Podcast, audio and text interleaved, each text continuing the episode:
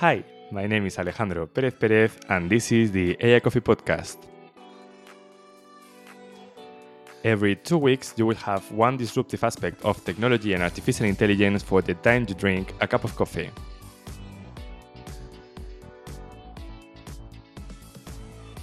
Today we are going to discuss about so so many interesting things and for doing that we have a very interesting guest. Her name is Helen. Welcome Helen. Hi Alejandro, thanks for having me. Helen Tueni is an expert in digital transformation and artificial intelligence with a passion for making society more human through technology. She has recently started a freelance career in the field of digital transformation and she's launching a startup in artificial intelligence for digital inclusion. Wow, Helen, it feels like you are passionate about this transformation, digital transformation, but also to pushing humanity through it. So, can you maybe uh, start uh, talking about yourself, your career, your motivations, and um, can you share with us a little bit your journey becoming an expert in digital transformation? All right. So initially, I studied communication and business uh, management, international management. And uh, yeah, uh, there were not so many careers for people uh, who wanted to work in tech. Uh, you could, uh, yeah, study IT or engineering, but that was not my choice. But very early on, uh, I had the opportunity to work on digital projects uh, and um, and it stirred a lot of interest for me. So um, so little by little, my career started shifting towards this uh, this direction. And uh, I went uh, from being a project manager working on developing um, digital platforms uh, and uh, yeah and websites uh, to being um, team leader, uh, having a team working for me and uh, handling uh, um, set of let's say applications, and eventually I got more ambitious, a real transformation um, project program. And uh, and yes so so my career involved in this direction. So my career now it's it's it's, it's a lot tech.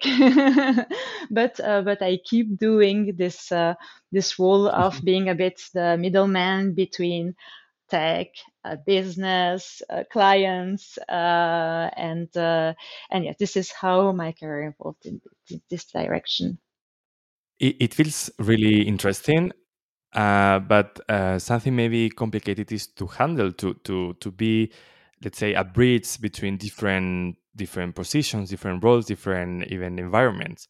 So, what are for you the the best points or the big the big learns maybe of being between the tech world, the business world, or even other worlds? You know, uh, are like your big consideration, the better thoughts, the the yeah, your point now uh, about that about that.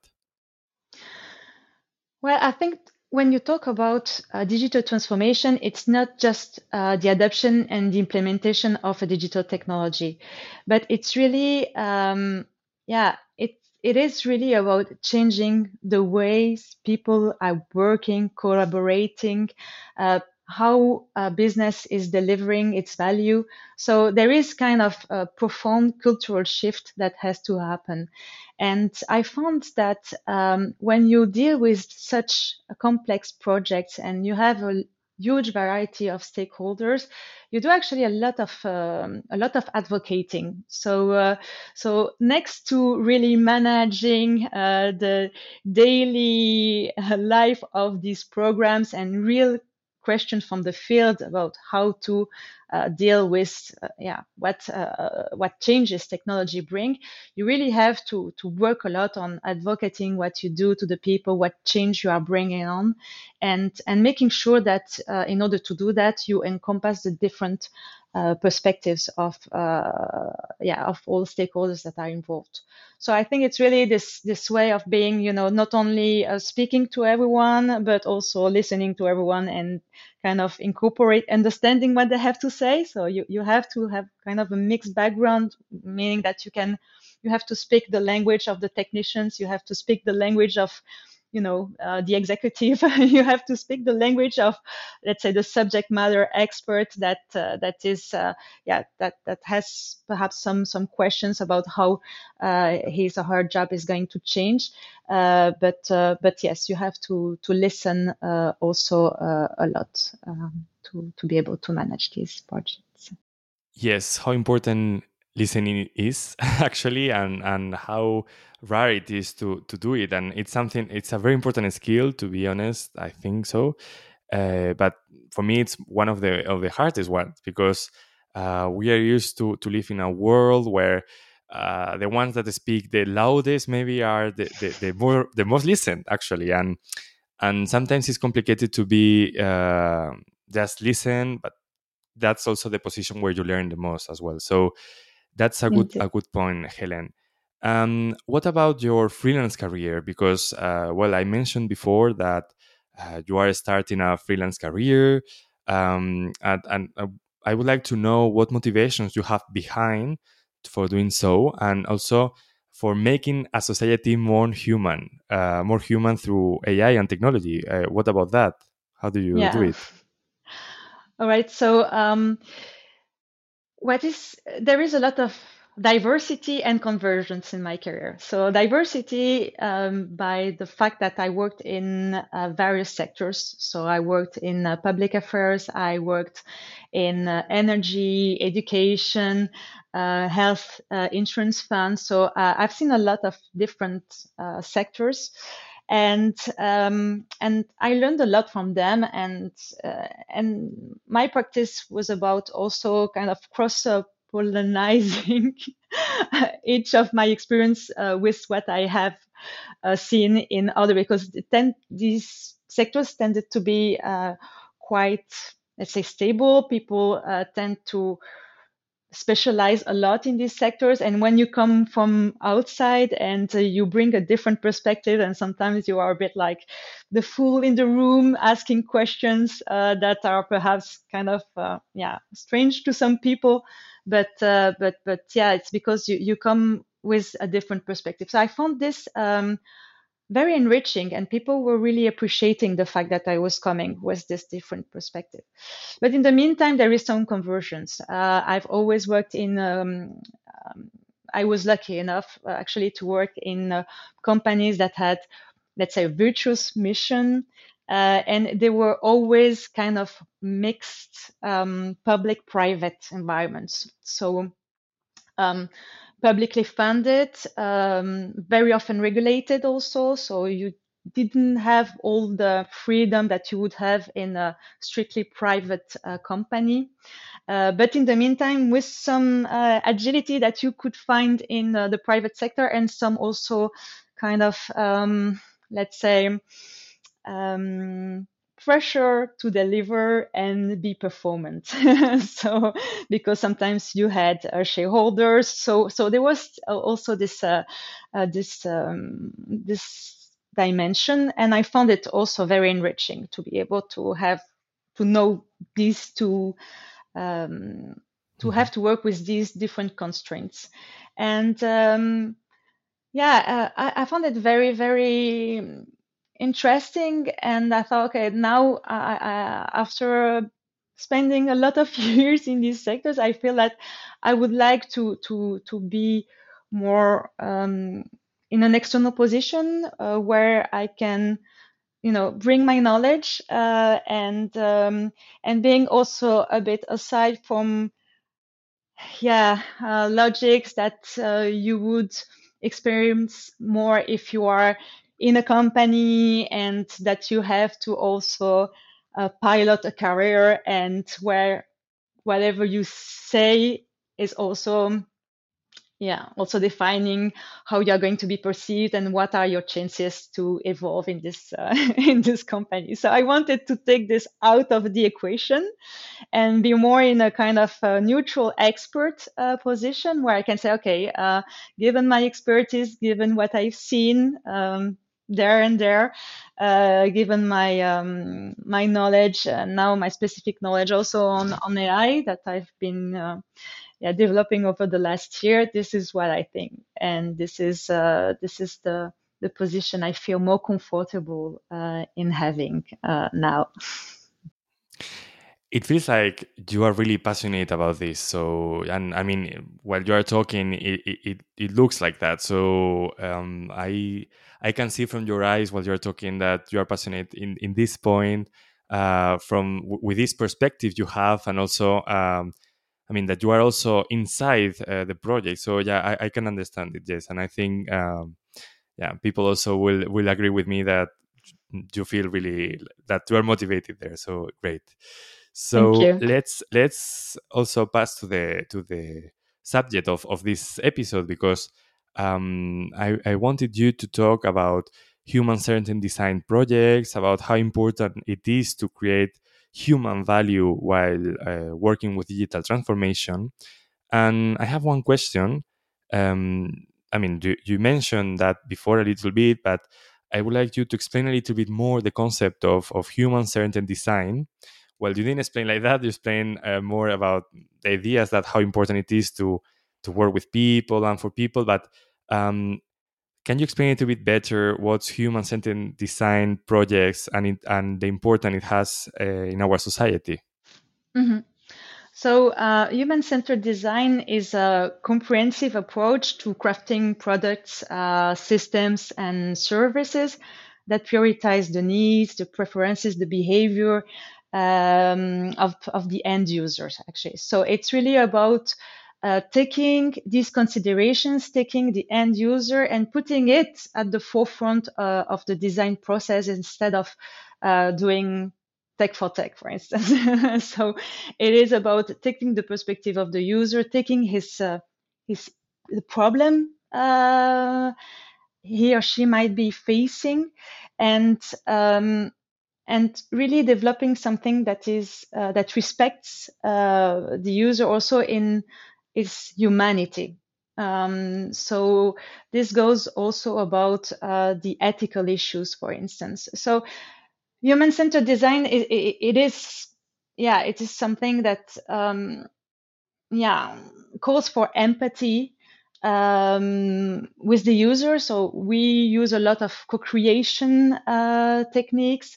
Um, and we work in an agile uh, manner which means that um, we use uh, prototyping, we fail fast. There, there are some a lot of feedback mechanisms that are embedded in the way we develop uh, the the services, um, and um, and also we make sure that we uh, have kind of multidisciplinary teams and stakeholders to really represent the variety of stakeholders and this is really something that uh, that is important to me. Uh, it's um, you know we see over the last year that everything becomes digital, and um, and of course for people who are educated, uh, it's, it's, it just brings uh, a lot more uh, yeah freedom.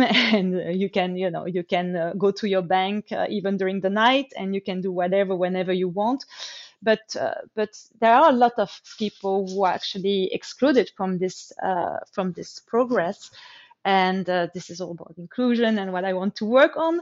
But but in a human-centered design you you really take all stakeholders into account and and you really design kind of socio um, technical systems that that that really let's say support society as a whole and you you ensure in the way you um, you take your user into the crafting of this uh, of the product that that you really yeah that uh, that your solution serve the largest uh, number of uh, of people so this is how um, how I see it. I don't think there is one single definition, um, but for me it is really important, and it's really super important now because it is, uh, from I think the only way of guaranteeing that, uh, let's say, our democratic um, and uh, and human rights um, values uh, are really embedded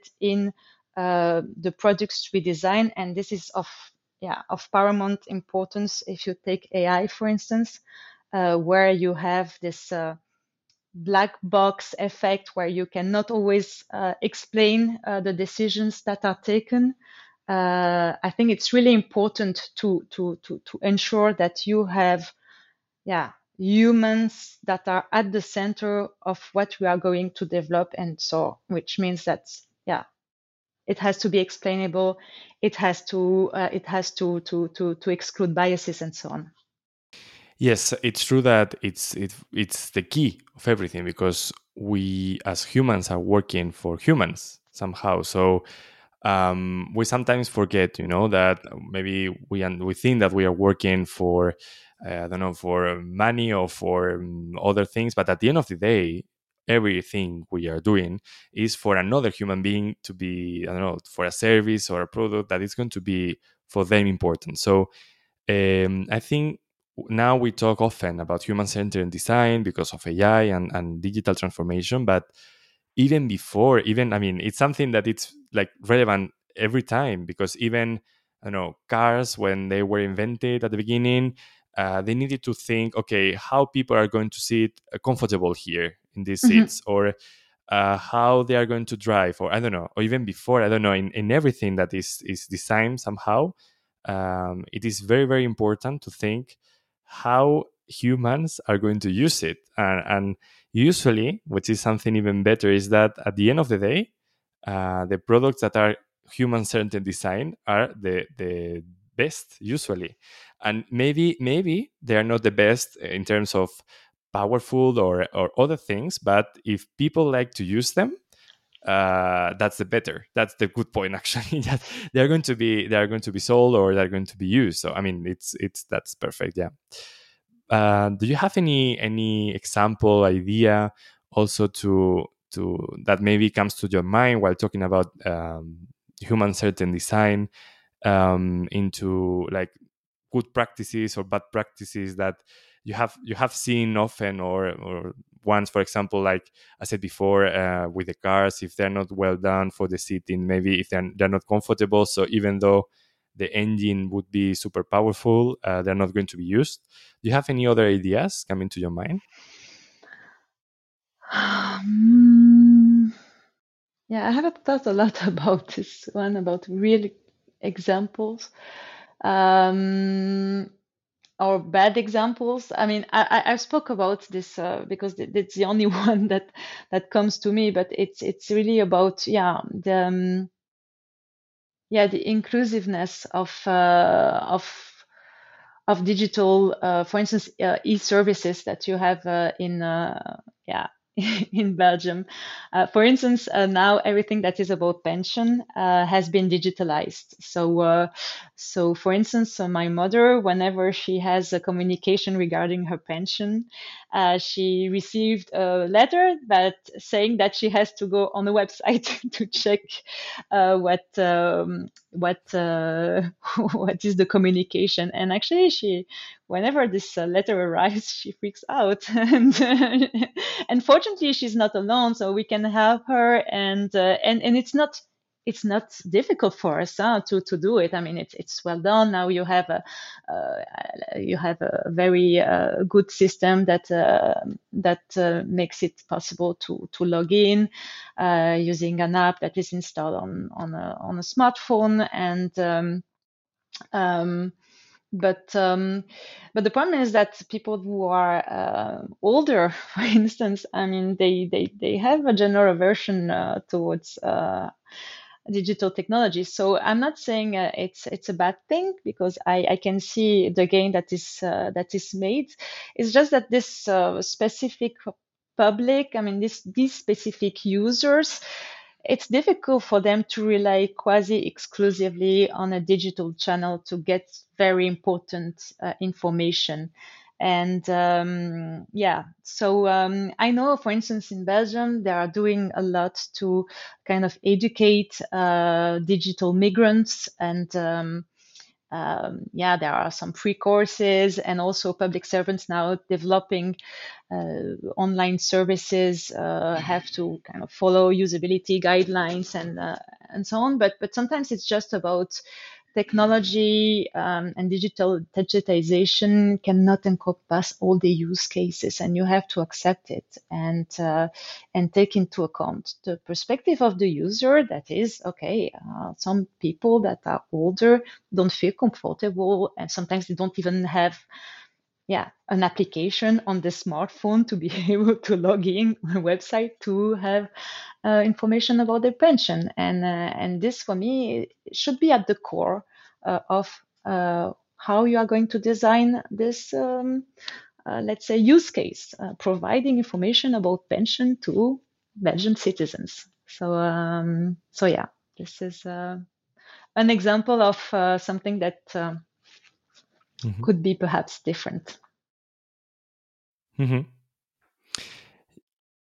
It is it is a good example because in Spain, uh, I think last year or or a year before, uh, there was a campaign that was really, um, I, I, mean, famous here in Spain, and it was made by uh, an old um, an old person and and like and uh, uh, yes, an old person that apparently I think he was a doctor and a very relevant person. I mean, uh, when he was working in a hospital or something like that, and he started a campaign uh, whose name was uh, "We are all we are only old. We are not stupid."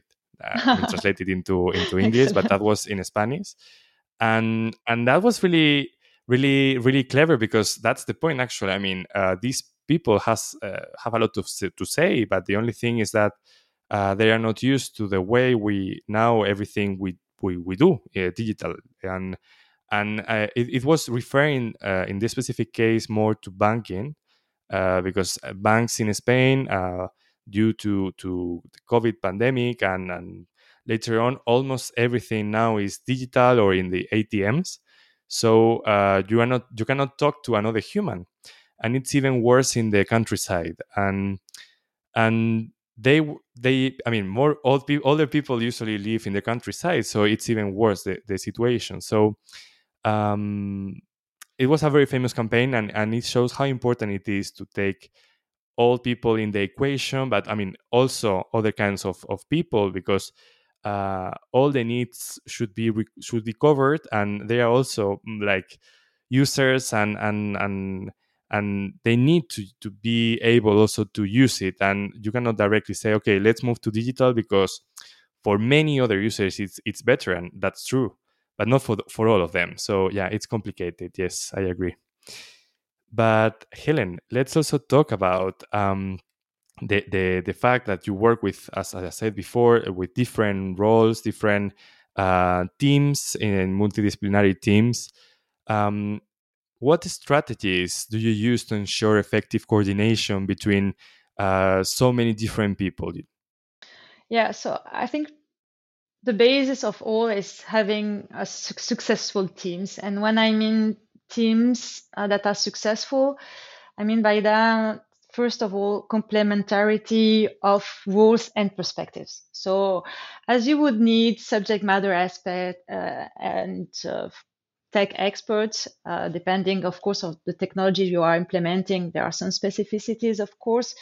Uh, you also need, I think, a good mix uh, between internal people, external people, because what I see often is that sometimes, yeah, um, some can happen that uh, some companies are over relying, for instance, uh, on external people, and I think it's dangerous too. Or on the other side of the spectrum, trying to do everything internally, and and actually, if you take technology, it moves us too fast, and I think it, it's it really brings the best if you can kind of work in mixed teams, uh, even if it's indeed challenging.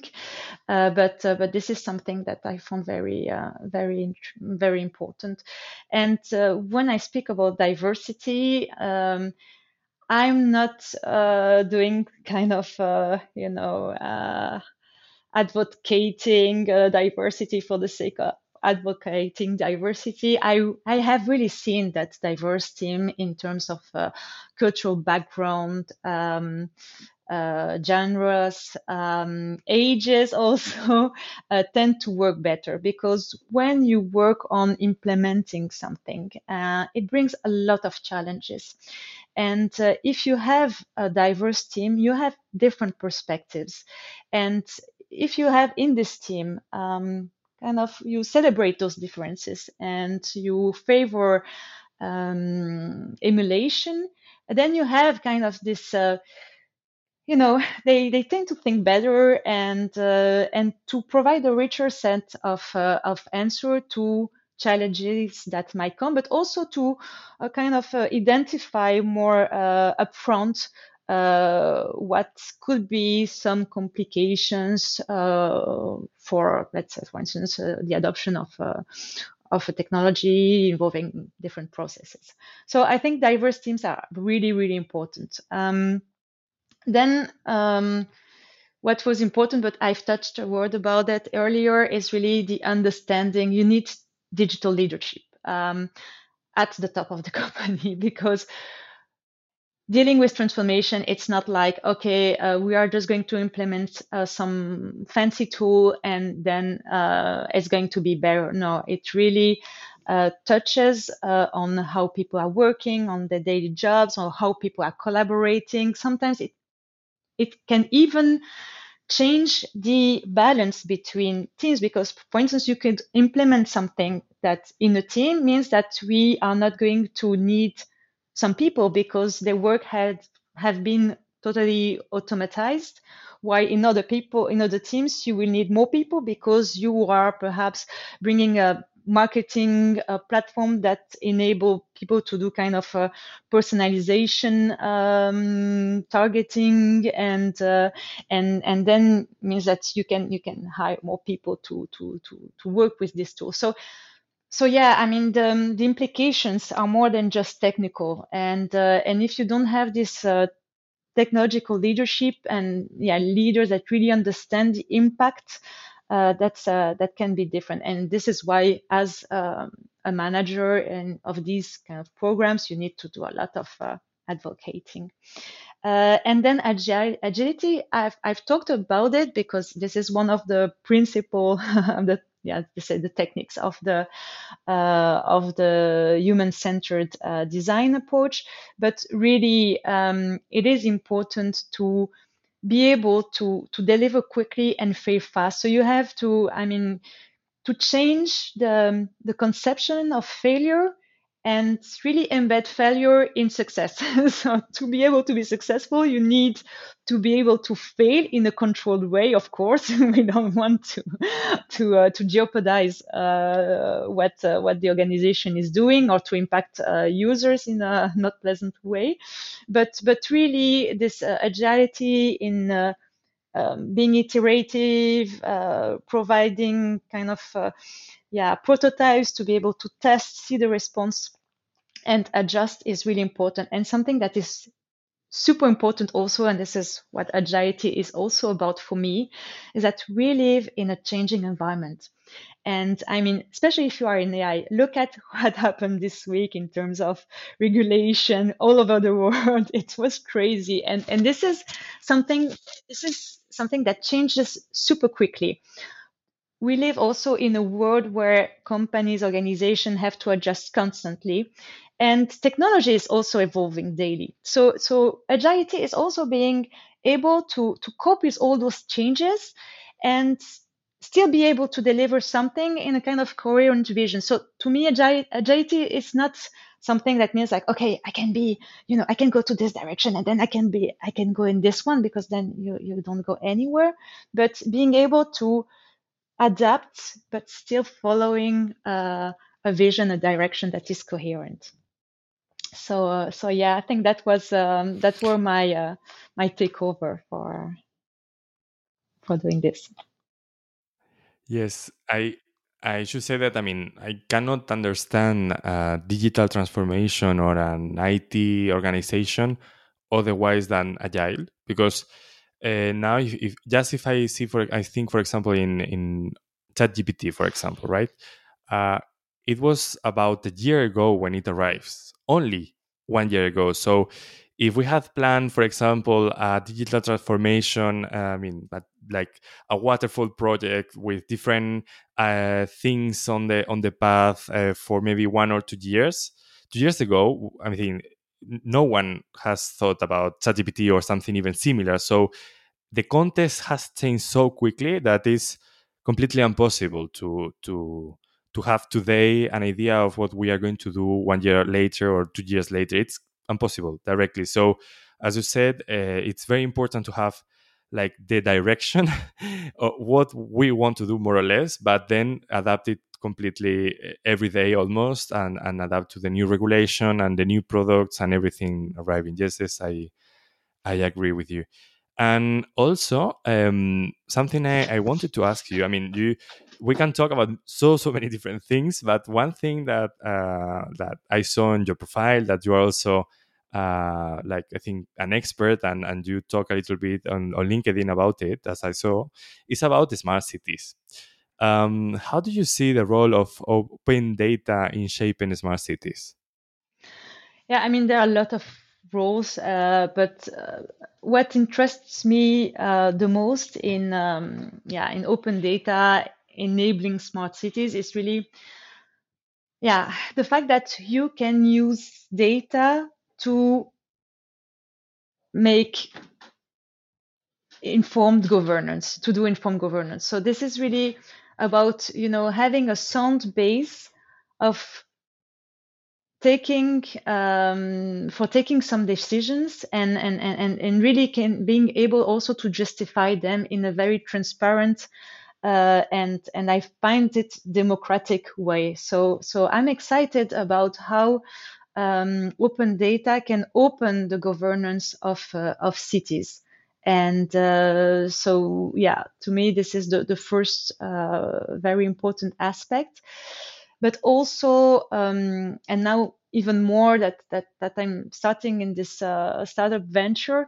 Um, open that data also means it means it's becoming possible for smaller um, organizations and new entrants to um, to take part to um, the um, the technological progress uh, of the city and its progress uh, in general.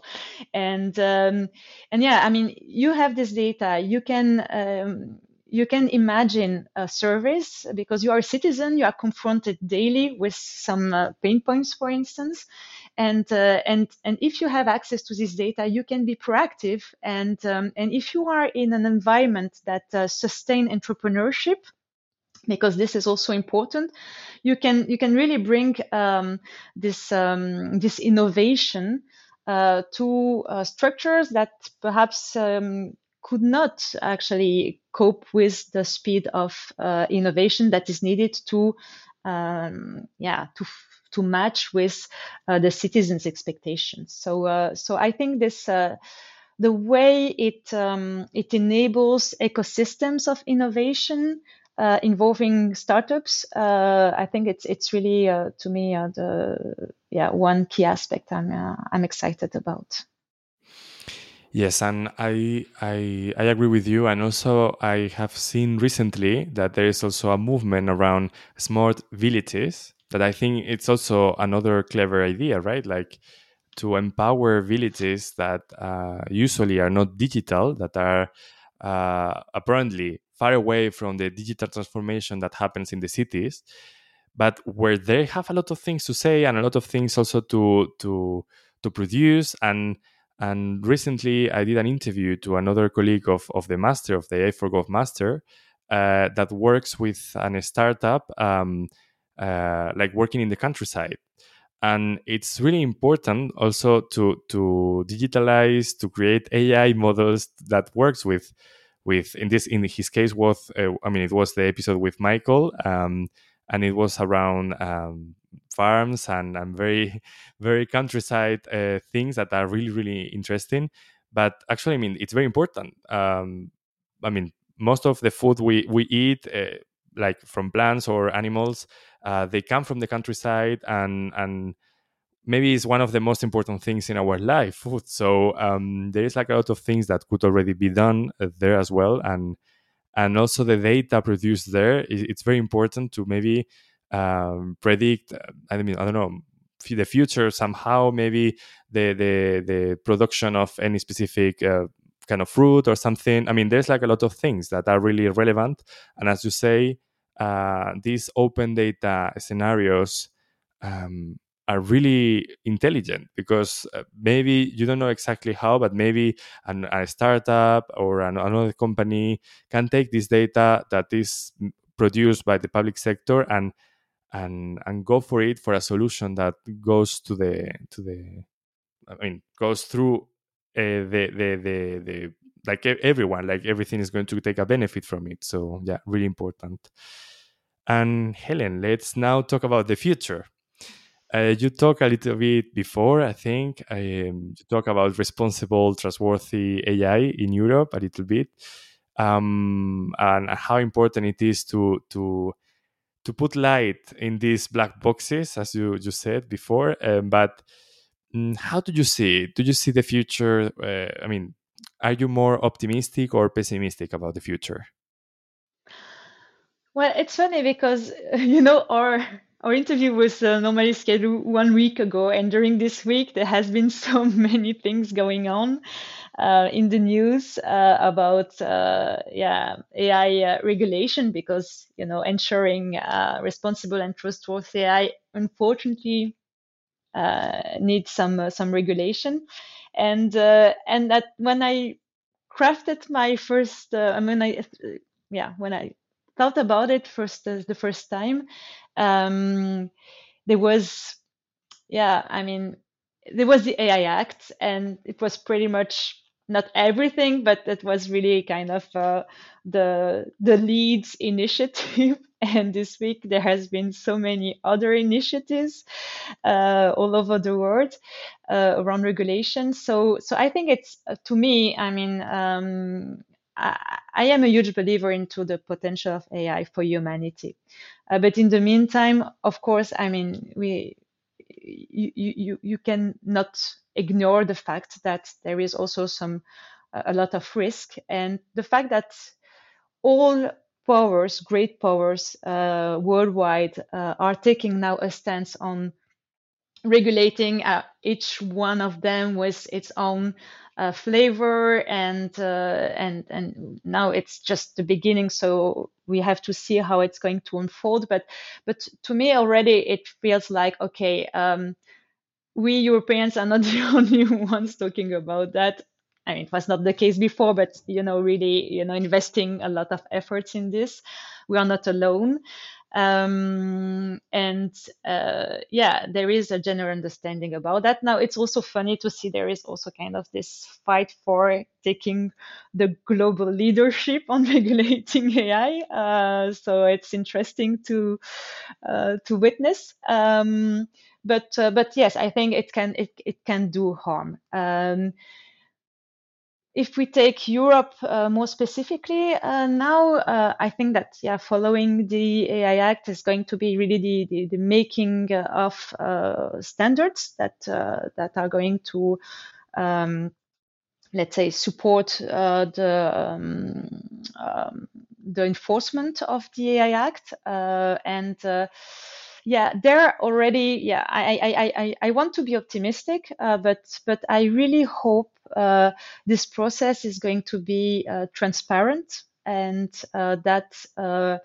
this uh, standardization process is really going to take into account um, yeah not only big companies but also the interest of small companies and not favor um, proprietary AI uh, that is perhaps uh, where vendors are more able to cope with the um, complexities of um, of uh, what the regulation asks for, but um, yeah, be able also to uh, have some flexibility to accommodate uh, smaller uh, actors and also sustain open source because um, yeah, I think open source is super important uh, too.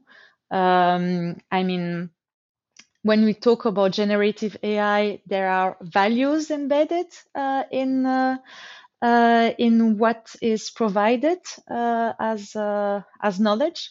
So it is really important that that we are also able to sustain more open um, platforms and and and work with researchers also to to to increase the transparency of these uh, these platforms. So uh, so yeah, this is what I think the the challenges uh, lies next, but also how we are going to enforce it and so on. I mean, but but I'm optimistic to answer your question. I think it goes to the right direction. Yes, actually, I think it's a very interesting moment uh, in the history. I think so. I'm I'm happy that we are witnessing that. Right, like so, everything is changing really quickly. So yes, I'm happy um, being part of this. And I mean, oh, I'm I'm sure that in about I don't know ten years, in, in ten years or twenty years, um, I think we are not going to talk anymore about artificial intelligence because it is it, it will be so so uh, clear that it's integrated in our daily life that it's not going to have like a name like that. I'm, I'm really sure that it, we are going to have so many new things that we don't even know now uh, but uh, not anymore the word artificial intelligence. It's going to be something more complex um, so many different types of ais that i mean so even sometimes i think uh, maybe the ai regulation that we are thinking now um, it's going to be so so uh, small in a couple of years because I remember, for example, the first regulation of of computers and internet. Now, if you read them, um, they are really old fashioned. Like even the words they're using, they are not anymore used, and and sometimes I feel like that. So maybe in about twenty years or ten years, uh, AI is not going to be even like a word we use. So yeah, sometimes I try to think like that, that maybe everything is just going to be so quickly, so like that, that yeah, who knows. But at the end of the day, I'm also optimistic. And I think that uh, it will help so much in medicine, for example, in in the I don't know fraud detection, in in using um, like all the, the the for example in the in the cities as you were saying before in in trying to to help citizens to have a better uh, life so I think there are like multiple use cases, and and most of them are going to be good for humanity. So yeah, I'm also optimistic. Mm-hmm. And Helen, we are almost finishing. Um, as you saw, time passed really, really quickly in the in, in the podcast. So I have, have a question to to start finishing the interview. So um, I would like you to give a, a, piece of advice to imagine someone who is listening this podcast, someone that maybe um, is finishing uh, the university or is starting a career in the professional world and is listening us, for example, thinking, oh, how interesting uh, this is, how interested uh, digital transformation and project management worlds are uh, and and maybe is uh, thinking to start a career in this direction but doesn't know exactly how. Can you give an advice to this person? Yeah i would say uh, don't be afraid uh, to learn because um, very often uh, people who i mean it was my case. I, I didn't study specifically um, yeah let's say a tech uh, matter but but if you are passionate, if you are uh, willing to to to do the extra mile, willing to to to to, to keep on uh, learning and, uh, and and and do it, and, and, understand that it's going to be a lifelong uh, stuff happening to you, um, then I mean you you you can uh, you can definitely uh, go into this field because it's really something that that requires to to to learn nonstop. But if you're at the start of the of your career, I would say just just start, and you know what you want to do. Um, you know more or less uh, perhaps the the sector you would like to work in. Just just start and and see and venture. I mean, a career is uh, is something that is long. Uh, you can change. In my case, change uh, from one sector to another has been only uh, virtuous. so uh, so so don't be afraid to make mm-hmm. mistake because this is also by by getting to know uh, different organizations uh, that that you also identify what you like and what you don't like and um, and it's also what makes uh, the journey interesting. So uh, so yeah, don't well, yeah I would say don't be too specific uh, at the beginning. Just venture, learn, and discover. Mm-hmm. I think it's a good piece of advice to someone who is starting, but now if you think for example someone who is uh, tr- thinking about changing as you you said that you did before um, what would you say to this this kind of person? So changing from one sector to another. Yes. Yes. Um, yeah. Well, it depends on what is required, and uh, and sometimes you have to do your homework before being able to really move from one let's say one topic to another. For instance, in my case, uh, I uh, when I started uh, getting very interested in uh, in artificial intelligence, because yes, I was dealing with digital transformation, and I, I could see it was going to disrupt a lot of things, and I, I, tried first to do it on my own to to, to understand how it was working, uh, but but when I understood that it was just too much, there were too many aspects that were impacted. I, I just went back on uh, on on studying again. I did my uh, AI for Gov uh, master, and um, and yeah, I mean this is what uh, what gave me uh, somehow the feeling of legitimacy uh, because then I I, I could uh, yeah let's say benefit from the experience of other people being specific and recognized in that field and and then it could give me uh, this legitimacy for entering this field. Otherwise it would have been more difficult for me to to to really feel comfortable. So so yeah i mean don't going back to school it's an investment but i've done it twice in my career and it has always paid off.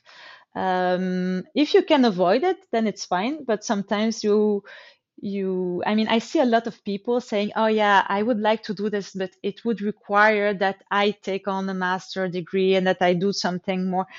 I mean it it always pays off. And if you are really passionate and you want to to do it uh, yeah don't be afraid and uh, and go for it. Yeah i think that would be my uh, piece of advice for someone who wants to shift uh, career uh, but feels somehow overwhelmed because uh, yeah, there's too too much to unpack. Great. Thank great. Thank you for for the advice. I think they are really wise and uh, maybe also valuable for someone who who is listening. So just if for example this person wants to communicate with you to to tell you thank you for these advices how can the audience contact you well i'm on linkedin and uh, and yeah i'm I'm connected a lot uh, on LinkedIn, so so that would be the best uh, the best way. Great. And also, the last question I usually ask to all the guests in this podcast, Helen, is uh, what's your favorite type of coffee? You know, this is the AI Coffee podcast. So, of course, coffee is also a relevant part of the podcast. So, how do you like coffee? So, my coffee, my favorite coffee is very short and probably it would be very cool by the time we have finished this podcast because I love a very short espresso, an Italian one. And uh, yeah, usually uh, brewed on the side and uh, preferably sustainably sourced to be to be also to cover the ethical concerns that's that's a great point of view. I think no one said that, so so thank you for for this. Yeah, it's it's good to to to talk about this as well. So Helen, we uh, we have finished. Thank you very much for your time, for your energy. As you said before, that's the second time we are uh, trying to record. So thank you very much also for being like here again and trying again to to do this interview. And and thank you very much. Yeah, I think it was really valuable.